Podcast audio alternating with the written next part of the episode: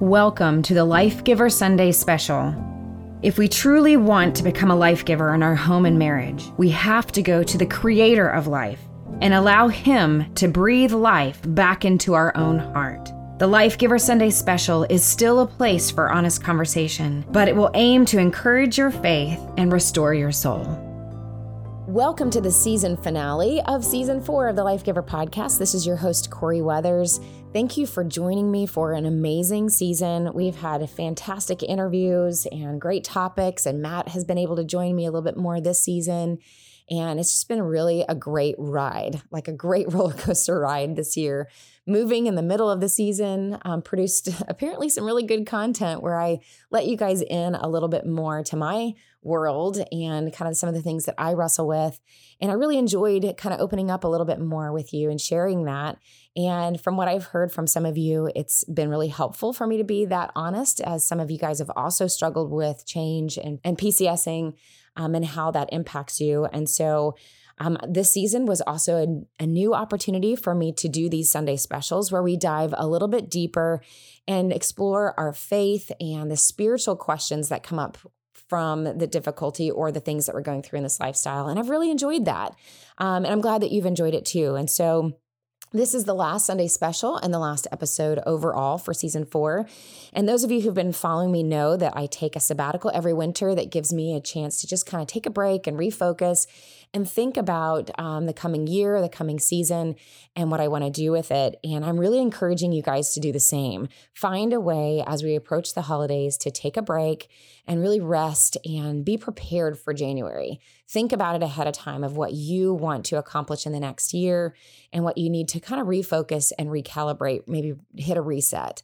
Um, and that's what it is for me. So, um, you will see me kind of pop up here and there. I'm not going to completely disappear. There is an event in California that I'm super excited about. I'm going to be emceeing MilSpouse Fest um, in Camp Pendleton and also in San Diego. So if you guys are in California, um, it's a free event, and I am telling you, I got to be a part of it in Nebraska, and they give away so many prizes. It is a blast. It is just a fun event. They have a morning event, they have an evening event. Um, so we'll do that on the 19th of November. And then on the 21st, we'll be at um, Camp Pendleton. So if you're in California, I hope you will come see me and we'll have a great time. So I will be emceeing the event. And then we'll also have a segment in there where we can talk about um, how to kind of get you unstuck if you feel like you are and moving forward. And I'm super excited to join um, MilSpouse Fest out there. So, um, but as far as the podcast, I take a, a good break from it and just really think about next season.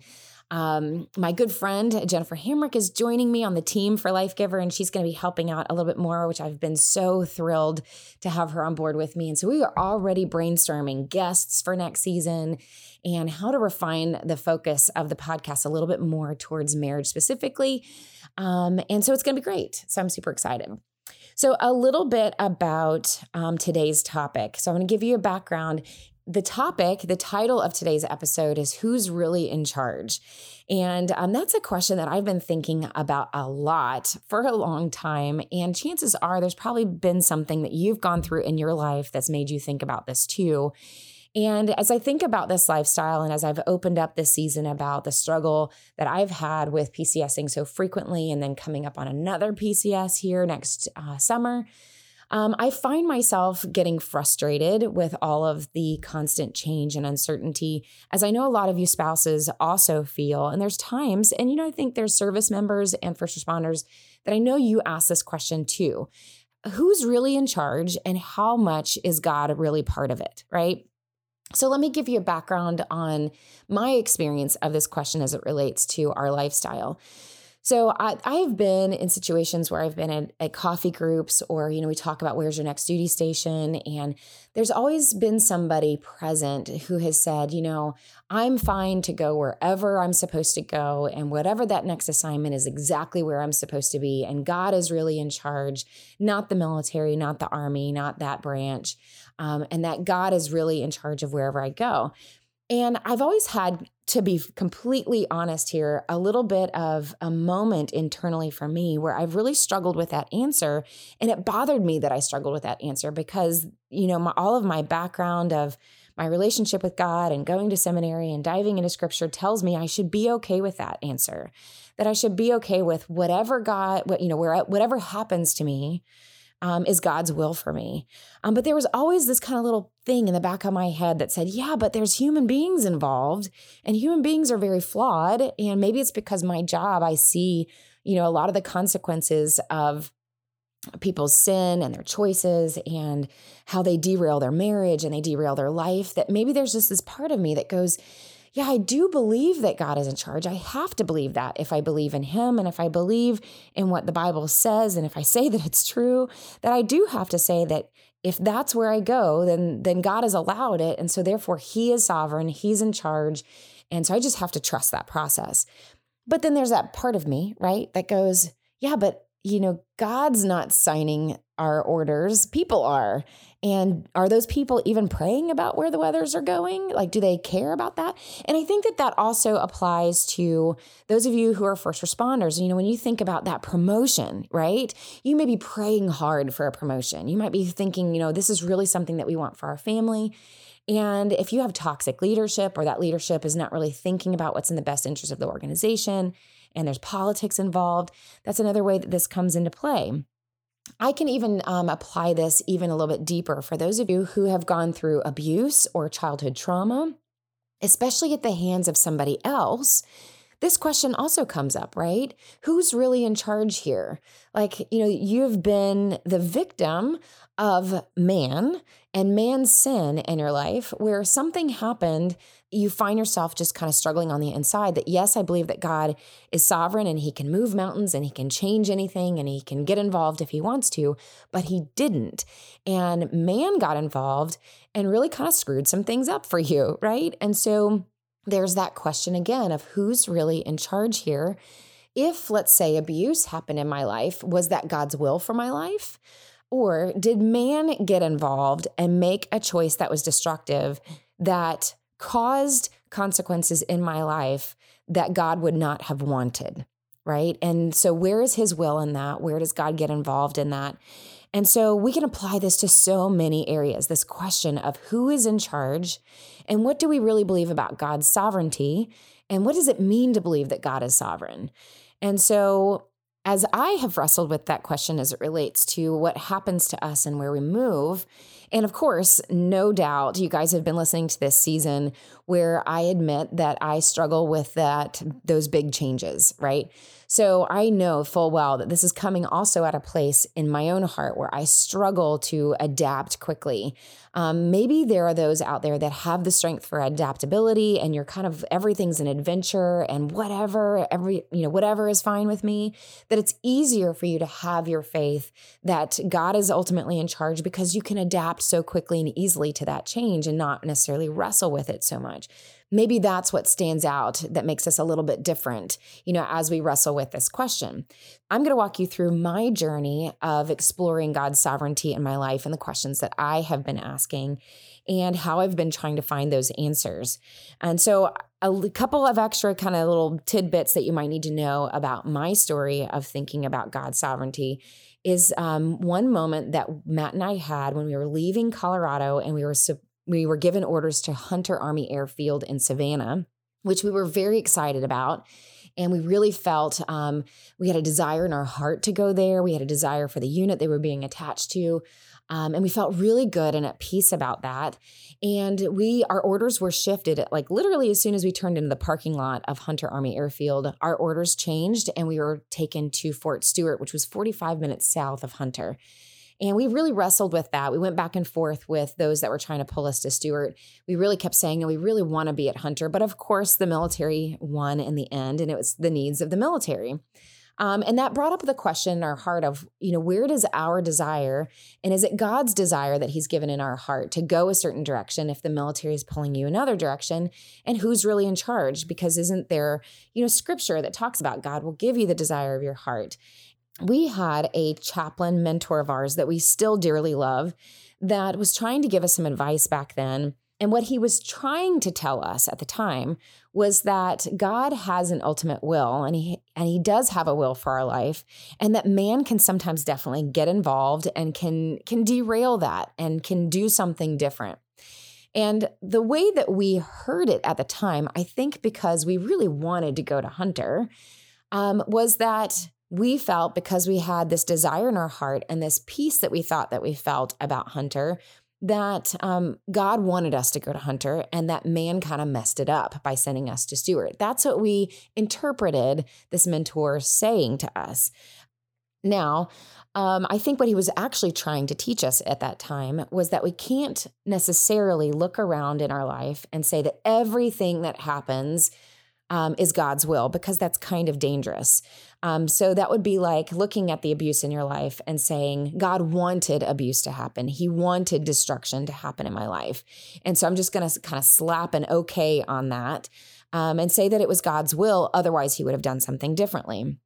And the reason why that's a dangerous thought is because it gets us into kind of the universal Unitarian kind of theology. Um, it gets us into this idea that um, everything is okay. The universe determines what's okay. And so whatever happens to you must be what you're destined to go through. It's your fate. And that doesn't necessarily fit with scripture and with our theology. We have to believe that there is sin in the world and sin causes destruction. And not everything that happens in our life is what God wants for us. But we also have to kind of fit in there while God does allow things. And that brings us to that deeper question of when does God get involved and when does he not? And what is his will and what is not? And how do we live through that and try to figure out what is what? Another piece to my story is that I shared with you this season that I had this wonderful counselor in South Carolina that I found. Um, and as I was having sessions with her, she would on occasion say to me, um, in response, she she had this great way of just kind of bowing her head and closing her eyes and just kind of shaking her head at me, like and kind of giggling to herself because she'd really gotten to know that I would come in with these deep questions and I had spent a lot of time processing and thinking on my own, and I would bring something into the session and just kind of wrestle with it and present it to her, and she would just kind of shake her head and smile and go, "But Corie, do you believe that God is sovereign?" And she kept saying that, and when she would say that to me, I kind of would have to pause for a second and go, she keeps asking me this. So I have to ask myself, do I do I have a problem with believing God's sovereignty and what does that actually mean? And then not too long after that, I had a good friend of mine. We were talking about just some kind of random external topic. And she said to me, You know, Corie, one day somebody said to me, How you respond to your current circumstances reveals whether or not you believe God is sovereign and really in charge. And she wasn't necessarily talking about me. I wasn't sharing anything that I was wrestling with, but I took note of that, right? Because here I've got this counselor that's asking this to me, and I've got this mentor that said something that's kind of a similar statement. And that's one of those times that you kind of perk your ears up and go, okay, God, I think you're trying to say something to me because there's this theme that keeps popping up in these random ways um, that are asking me the same question. And so I better kind of take a look at that and pause and just kind of meditate on that a little bit and see if that's something that you're trying to teach me. So after thinking about both of these kind of interactions and also having gone through a recent PCS where I was really struggling with who's really in charge too, all these several different things kind of all at once happening. I decided, okay, I'm going to explore God's sovereignty and that maybe there's something I need to take a look at in my own life. And so I kind of wanted to model with you guys um, in this episode how I went about exploring in scripture the answer to this. Because really, when it comes down to it, this question of who is really in charge is really asking the question if we like kind of simmered it down to its root if we really look at what's the real question we're asking um, about God's character. We're really asking the question what is God capable of? Do I believe that? Is he really in charge? When does he get involved? When does he not get involved? And so it's asking about the character of God. And anytime we have a question like that, this is a great opportunity to go to scripture because scripture is given to us as kind of this love letter that's given to us. It's stories, it's a collection of God's encounter with men. It is how he moves and how he doesn't move and And it gives us just clear feedback on how we can have a right relationship with Him. It is everything that we need in our life to have a good relationship with God and be within the will of God. And so, if we are never getting into scripture, we are definitely going to go off course and we're going to be outside the will of God for sure. And we're definitely going to be confused too about the character of God. And so, the only way to have a good, clear picture of His character and answer this question is to really look at that first, dive into His word first. We can't go off of our experiences. We can't go off our best guesses because we're flawed. And that means we're going to come up with a very flawed answer. And one of the things that I learned in seminary from some really great professors is that there are no new revelations. That all of the revelations that God wanted to reveal to humanity is in scripture. So there's no new revelations outside of scripture. Now, there are things that are going to happen in our life that illuminates God and his relationship with us that we can trace back and confirm in scripture from the original revelation of what God wanted to tell us about himself and how he wanted to direct us. So we have to go to scripture as what God wanted us to know, the basics of what God wanted us to know, the truth, so that when we experience things in our life, we don't create new revelations that are outside of scripture, which is why it's dangerous to um, believe anything that is not founded in scripture, right? Okay.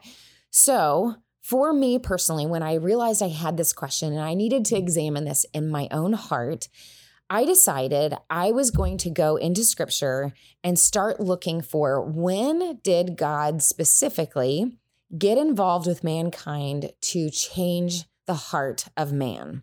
And here's why I wanted to look at it from that perspective.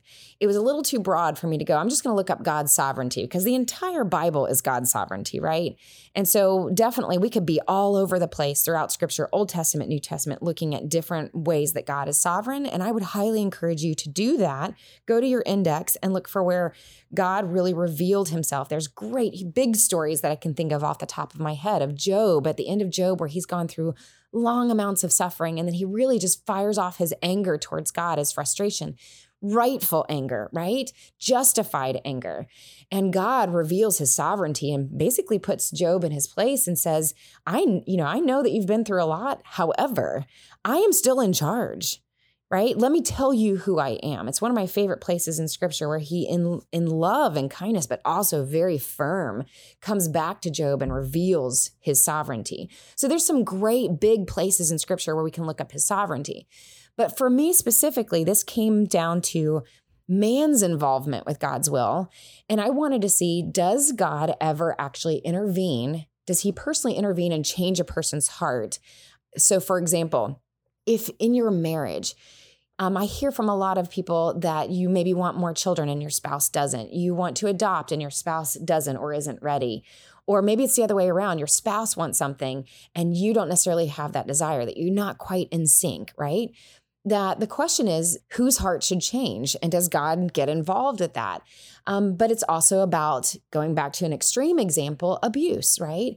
That can God change a heart and save you from being victimized in that moment? Would God intervene to stop that destruction from happening if that was the will of God for that to not happen? Why didn't he get involved? Could he have gotten involved? Could he have stopped it? And to stop it, that means to get involved in that individual's life and change their heart, right? To stop them. And that also brings up man's freedom of choice, their will. And he has definitely given us free will to choose whether or not we're going to follow him or not. So when does God get involved? Does he get involved? When mankind is going off his will and going to cause destruction. Does he get involved? And when does he do that? So that's why I was looking into scripture. So I could apply this even to this upcoming PCS, where I go, okay, if the military, if the army wants to send the weathers team, let's say to California, right? Um, if the military says we have a spot that we need to fill, and so we're going to send the weathers to California, if that's not what God wants, would God get involved with those people to prompt their heart, change their heart, and say, no, actually, we feel like we should actually send, you know, the weathers to Georgia, let's say. right? So when does God get involved um, with that promotion within your marriage and changing your spouse's heart or changing your heart? Or when does he not and take a step back? So that's why I was going into scripture for those reasons. So, so the first question we have here is can other people take us off of God's plan? Um, can they influence God's will for our life? And so we're kind of looking externally first, not within our own heart, but externally. Can God, can other people take us off of God's plan. So there's that PCS example of, you know, if God wanted us to go to Georgia, you know, can man get involved and say, nope, we're going to send them to California, even though we feel prompted to send them to Georgia, or maybe we don't feel prompted at all, right? So that's what we're taking a look at first. So I want to take you to if you have a, a Bible, if you're sitting somewhere um, and you can pull out your Bible or use U YouVersion on your phone, that app is fantastic. Um, I would definitely encourage you to look this up with me. Um, but if you're driving in the carpool or going for a run, I'm going to read it for you as well. And so we are going to look at actually Deuteronomy 20, actually Deuteronomy 30, 15. I'm going to bounce around a little bit here, but I just want to point out a couple things. So, this is a place where Moses has sum- summoned all of the Israelites. So, they've already gone through the Exodus here. They're on the other side, they're out of Egypt. They've seen all the signs and wonders of God. He's giving them instruction, clear instruction on how they can stay within the will of God. And there's this great part where um, Moses is basically saying, Hey, this is not difficult. Okay. Um, you don't have to pray to heaven. There's not like this mystery in heaven of how to be within the will of God. We are giving you black and white 10 commandments and a few extras here on how you can do the right thing and not miss staying within the will of God. Um, so I love that part. But specifically, I'm going to take you to Deuteronomy 30, 16, where it says, For I command you today to love the Lord your God, walk in his ways, keep his commandments, decrees, and laws. Okay, those three things. If I, he's like, there's lots of rules, I know, but if I could sum it up into three, that's the three basic ones. And then he says, Then you will live and increase, and the Lord your God will bless you in the land you are entering to possess. So he's basically saying, Follow these decrees, follow what God has asked you to follow, and you will be within the will of God. That doesn't necessarily mean that there will, it will be perfect, but there will be blessing. Okay. That's being within the will of God, is that blessing and that relationship with God. Then verse 17 says, But if your heart turns away and you are not obedient, and if you are drawn away, to bow down to other gods and worship them. Verse 18 I declare to you this day that you will certainly be destroyed. Notice the difference between the two. Follow what God is asking you to do, and there is blessing, and He will be there to take care of you, and you will prosper. If you choose to turn your heart away and disobey, you will not live long in the land you are crossing the Jordan to enter and possess. Verse 19 This day I call heaven and earth as witnesses against you that I have set before you life and death, blessing and curses. Basically, saying, I've told you you can choose blessing or you can choose destruction. You can choose life or you can choose death. It is your choice. Do not turn your heart away. Do not make that choice. If you do, that equals destruction. He says, Now choose life so that you and your children may live and that you may love the Lord your God, listen to his voice, and hold fast to him. For the Lord is your life, and he will give you the many years in the land he swore to give your fathers, Abraham, Isaac, and Jacob. Now, notice he also talked about the children, right? So basically saying your ability to obey and choose life impacts generations. It there's consequences of your choice. If you choose the right way, then blessing will be passed down to those generations. If you choose destruction, there's consequences not just for your life, but other people's lives too. Generations, right? So clearly, what we see right here is that man can choose. God has a will for your life. He has a great desire to give you blessing. He's inviting you to enter a land of blessing. But if our hearts turn away from God, we ourselves are choosing destruction, and that destruction has consequences on those around you. That's great when we talk about abuse, right? That's part of what was happening. If you've experienced abuse in your life, someone chose to turn their heart away from God chose to enter a path of destruction. And the consequences of that is that you were victimized. You were within those consequences of what happened to you. You experienced the consequences of someone else turning their heart from God. And God clearly has given us free choice, knowing that some people will do that. Now, I know, hold on here, because I know we have not answered when does God intervene, but we have to answer that question first that God is, has given us that free will and that he's even telling his people, you have the ability to turn your heart. So don't turn your heart. Choose to follow me. So we can draw a conclusion here to say that people can harden their own hearts right? People can turn off their ears, harden their heart, not follow the will of God, and that causes destruction and consequences for everybody else. If we apply this to a less extreme example, um, if you are within a marriage and your spouse's heart is hardened, you definitely experience the consequences of that, right?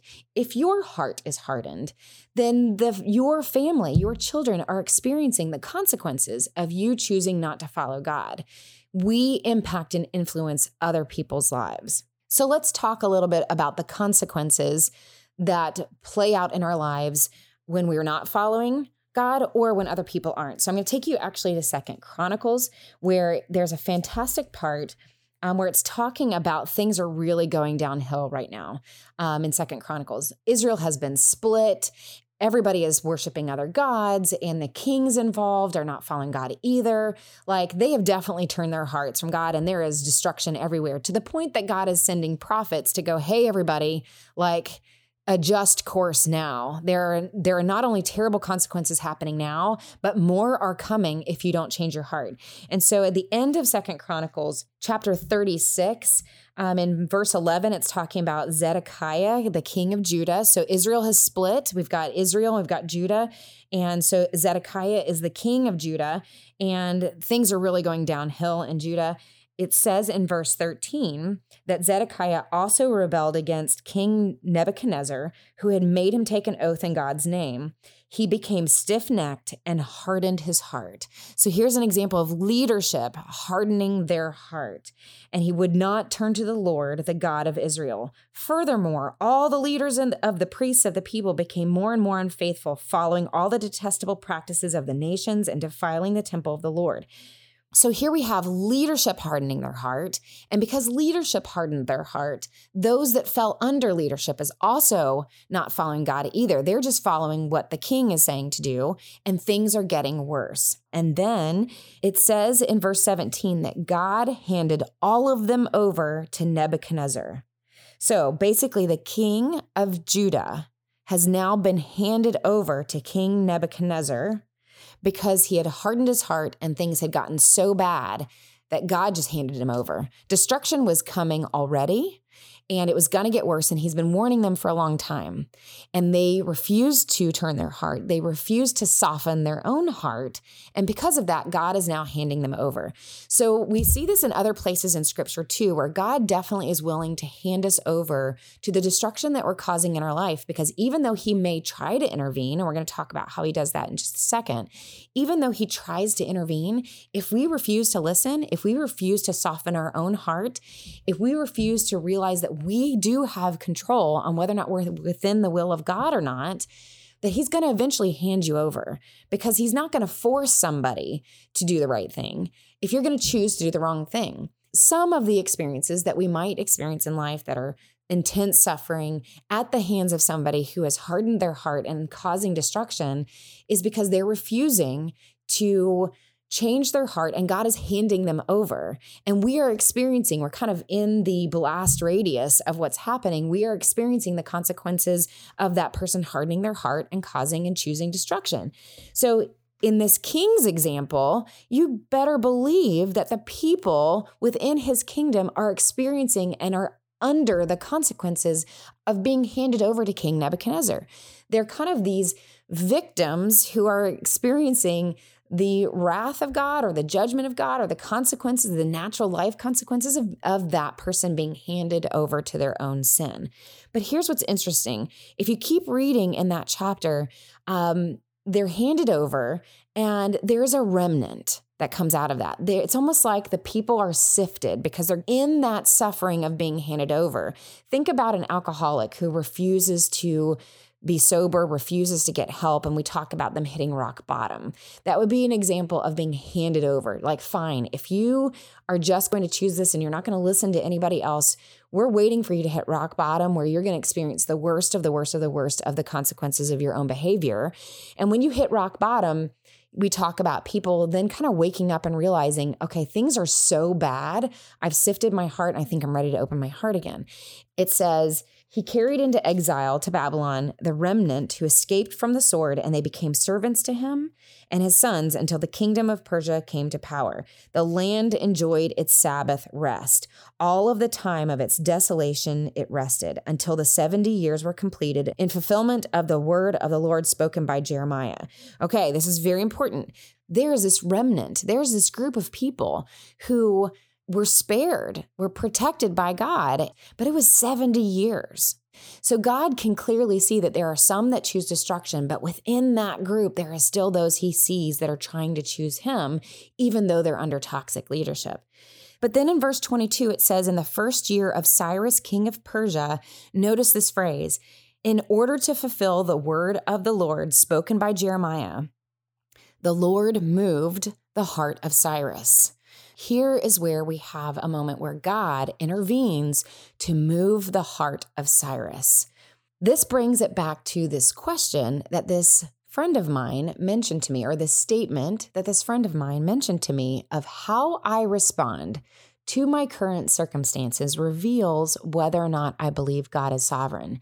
When you think about those people that were underneath King Zedekiah, they could have responded like their leadership did, the priests did underneath King Zedekiah, right?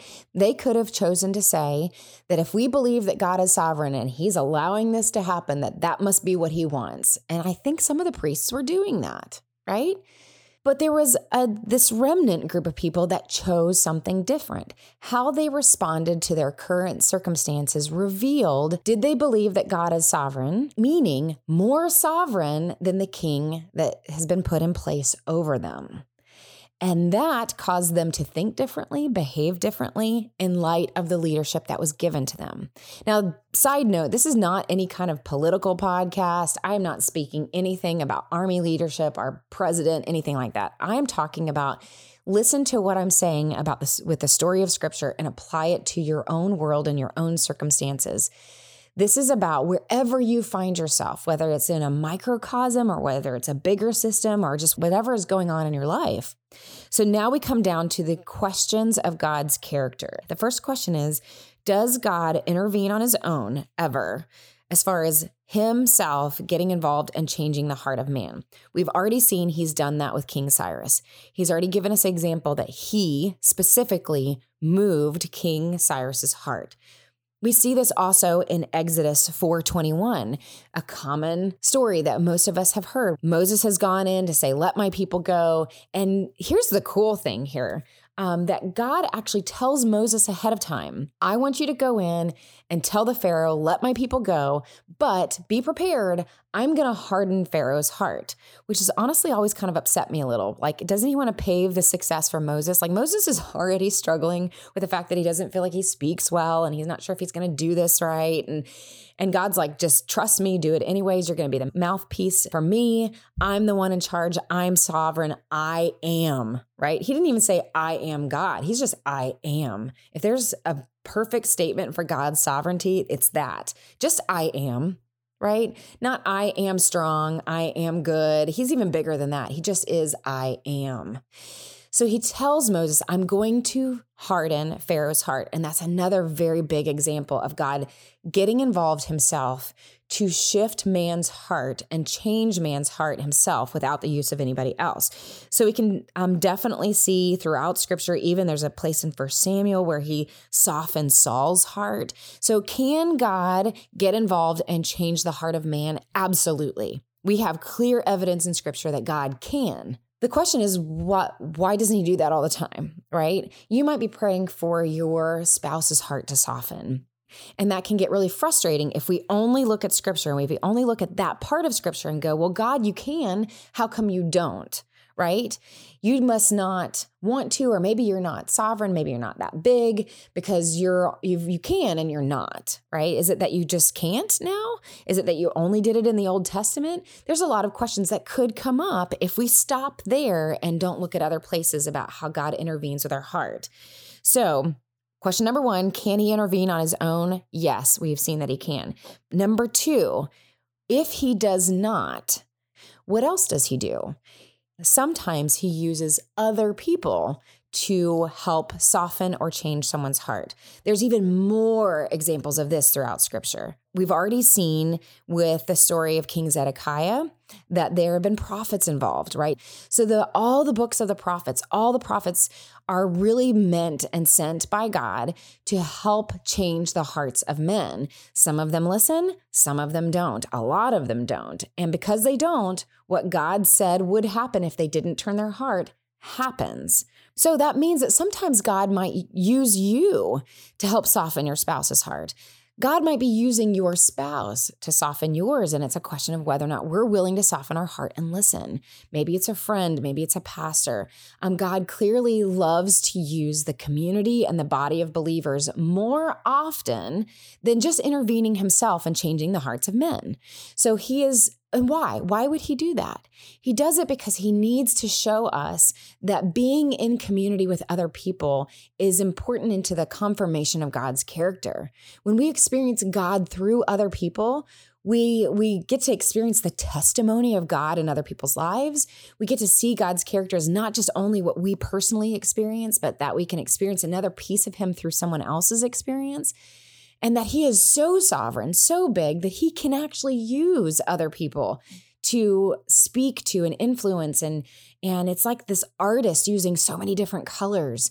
And so being within the community and being within the body of Christ is so important. If we isolate ourselves and we only have our own experience with God and never experience God through other people, then we're not going to really we're going to experience only a tiny slice of God's character and not get to see several different colors of who he is. And that's why even throughout scripture we have prophets and we have the disciples sharing the gospel their perspectives of Jesus. They all had different perspectives of him, different experiences of him.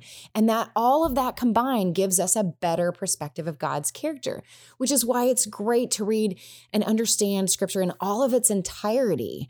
Because if we just take out this one little piece, we're not going to really fully understand his character. We're only going to see one piece of it. So, here are some conclusions we can make about God's sovereignty. Number one, God can do miraculous things. He can move mountains. He can stop the sun. He can change a Pharaoh's heart.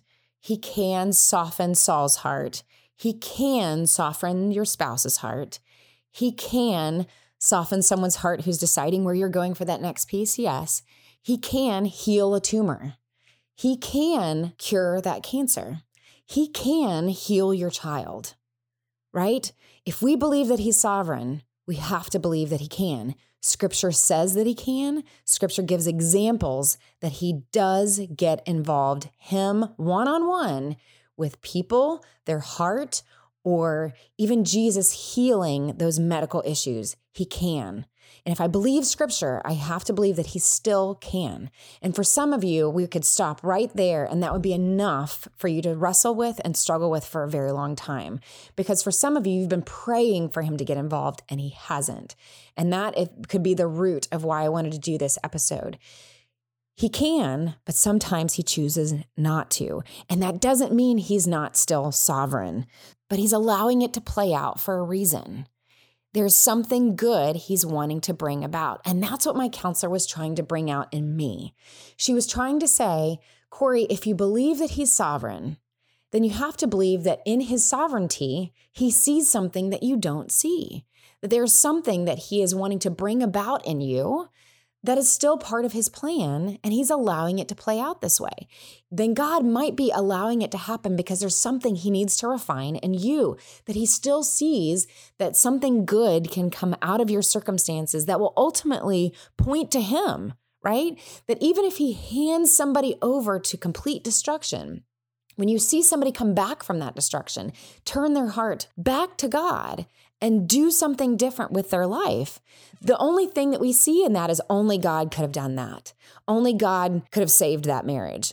Only God could have helped that family get through that just amazingly difficult time and still hold it together. Think about the Sunday special with the Murray family, right? God didn't intervene and just heal and make everything okay. That story was filled with so many things that were not okay. The Murrays had to choose to believe that God is still sovereign, even when he doesn't do what we'd like for him to do. And, and walking through that, God sifted their heart. He brought the remnant, right? He took their faith and made it stronger. And that now we can look at the Murray family and go, only God could have done that, right?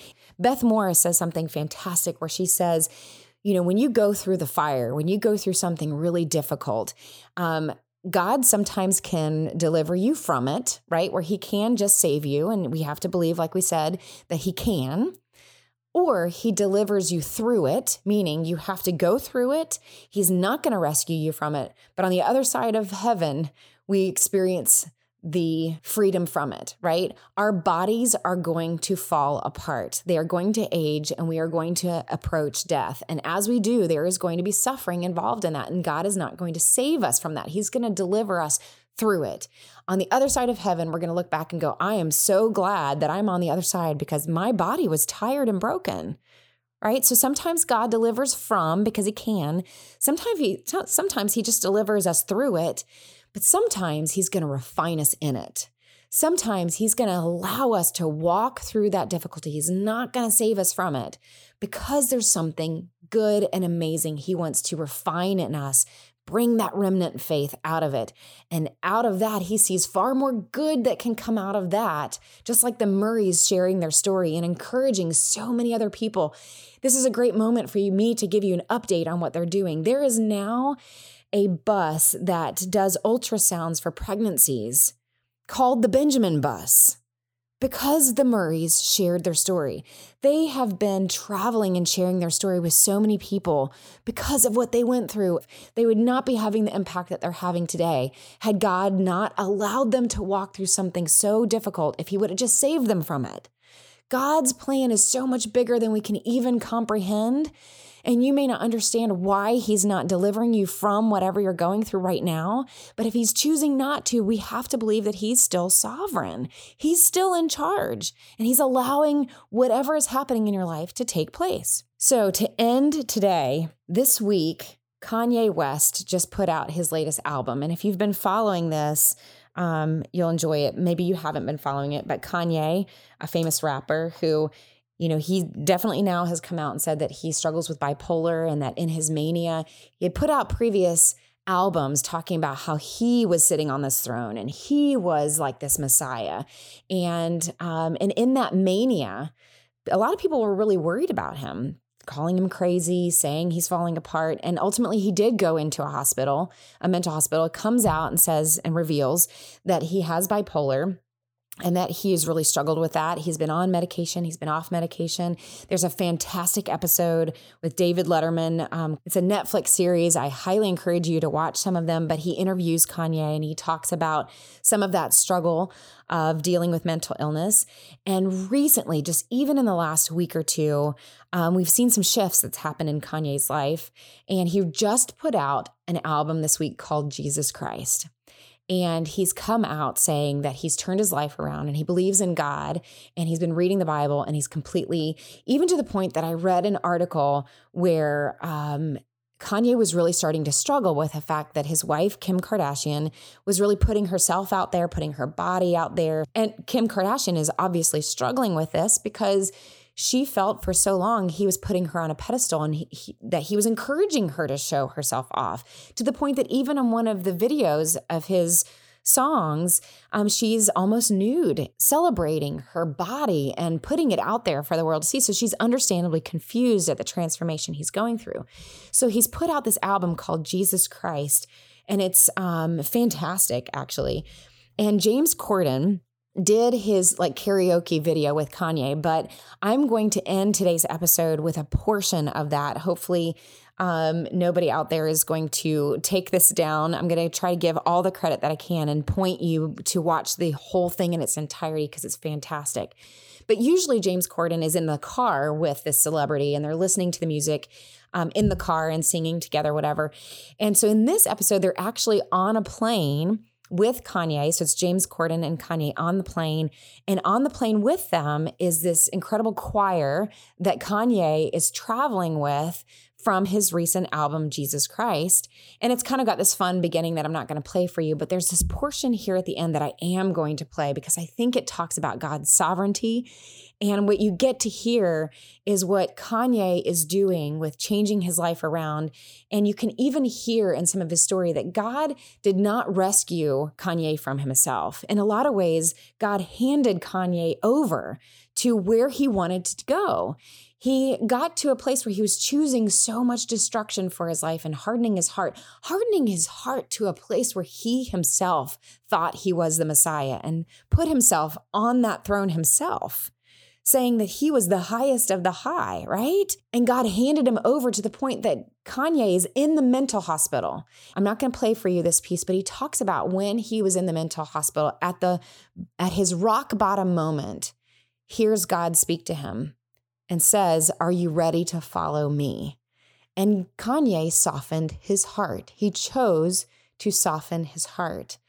And I'm going to play in closing James Corden asking him a few questions about how do we wrestle with seeing Kanye different? Do we choose to believe that this is God? Do we or is this just another one of Kanye's kind of crazy moments? But you can't help but hear not only Kanye speaking, but the music that surrounds him that just lifts up God as the main character in the story, that God has had a plan. And when you hear the plane singing around them, the amount of rejoicing, the amount of celebration that is coming from Kanye changing his heart. And in response to changing his heart, the storyline that God has to really shout from the rooftops. You can't not pay attention. So, in celebration of ending season four, I want you to close your eyes if you're not driving. I want you to close your eyes and I want you to listen to Kanye share his story of God being sovereign in his own life. I want you to listen to the music and I want you to celebrate with it. And, I, and as you're listening to the music, I want you to think about God's sovereignty in your own life. Maybe a place where you need to soften your own heart. And maybe it's encouragement to you if you're praying for someone else to soften theirs, that perhaps God wants to use you. Perhaps God is done using you and it's time for Him to hand that person over to their own destruction. And it's okay for you to allow God to do that, but that God has a plan if He's not intervening on His own. But that God wants to draw close to you and that He is fully capable. He is completely sovereign and that how you respond to your current circumstances, how Corie, how I respond to my current circumstances, no matter where we're sent next, I can choose to believe that God is still sovereign. now, what's a regular night in for you and Kim now? Kanye and Kim, they got nothing to do Tuesday night. What are they doing?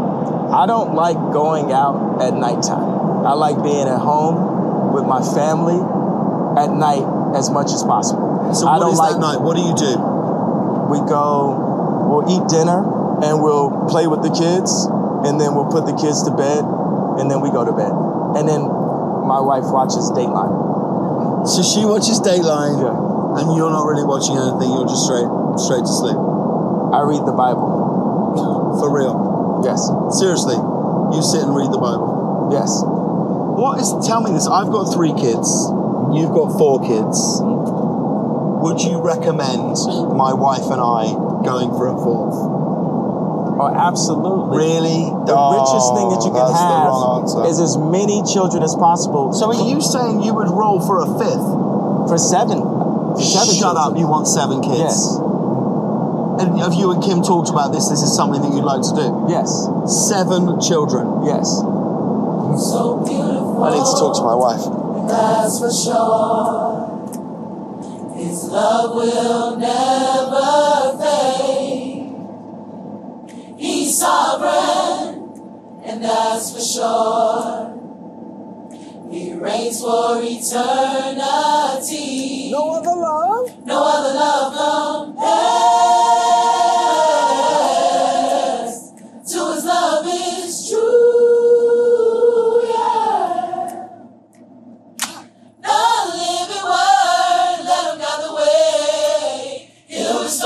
restore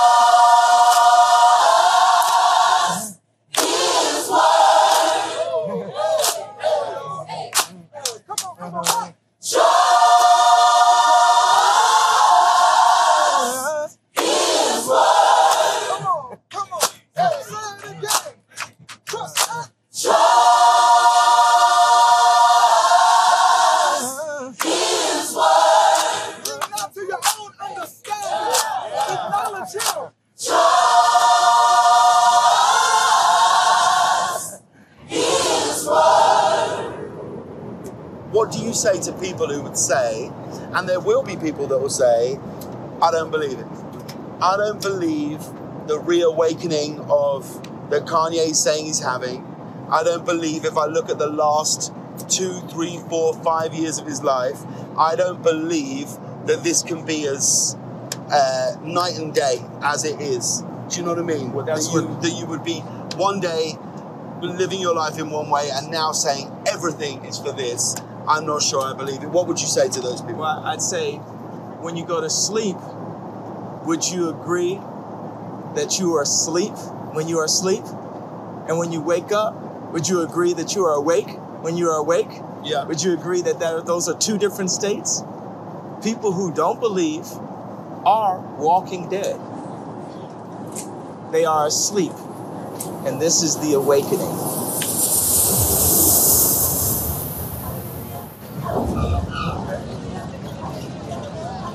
That's it, we're down.